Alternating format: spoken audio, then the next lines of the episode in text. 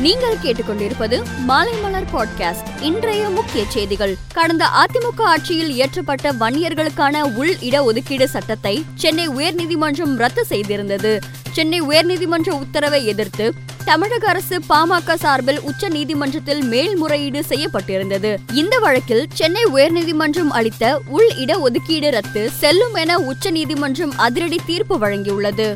வன்னியர்களுக்கான உள் இடஒதுக்கீடு சட்டம் ரத்து செல்லும் என உச்சநீதிமன்றம் தீர்ப்பு வழங்கிய நிலையில் சட்ட வல்லுநர்களுடன் கலந்து ஆலோசித்த நடவடிக்கை எடுக்கப்படும் என அமைச்சர் துரைமுருகன் தெரிவித்துள்ளார். தமிழகத்தில் நடைபெறும் செஸ் ஒலிம்பியாட் தொடரில் நாற்பத்தி நான்கு போட்டிகள் நடைபெறும் இருநூறு நாடுகளை சேர்ந்த வீரர்கள் செஸ் தொடரில் பங்கேற்கின்றனர் என்று அமைச்சர் மெய்யநாதன் தெரிவித்தார். இப்போட்டி ஜூலை இருபத்தி ஏழு முதல் ஆகஸ்ட் பத்தாம் தேதி வரை நடைபெறும் என்றார். புகழேந்தி தொடர்ந்த அவதூறு வழக்கை ரத்து செய்ய கோரி ஓபிஎஸ் இபிஎஸ் சென்னை உயர்நீதிமன்றத்தில் மனு தாக்கல் செய்திருந்தனர்.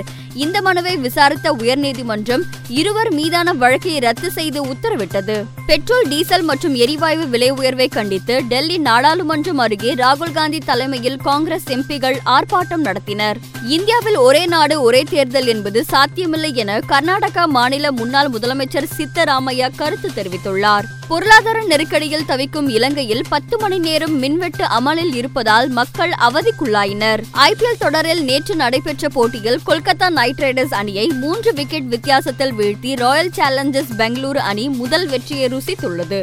இன்று நடைபெறும் ஆட்டத்தில் சென்னை சூப்பர் கிங்ஸ் லக்னோவை எதிர்கொள்கிறது. மேலும் செய்திகளுக்கு மாலைமலர் டாட் காமை பாருங்கள்.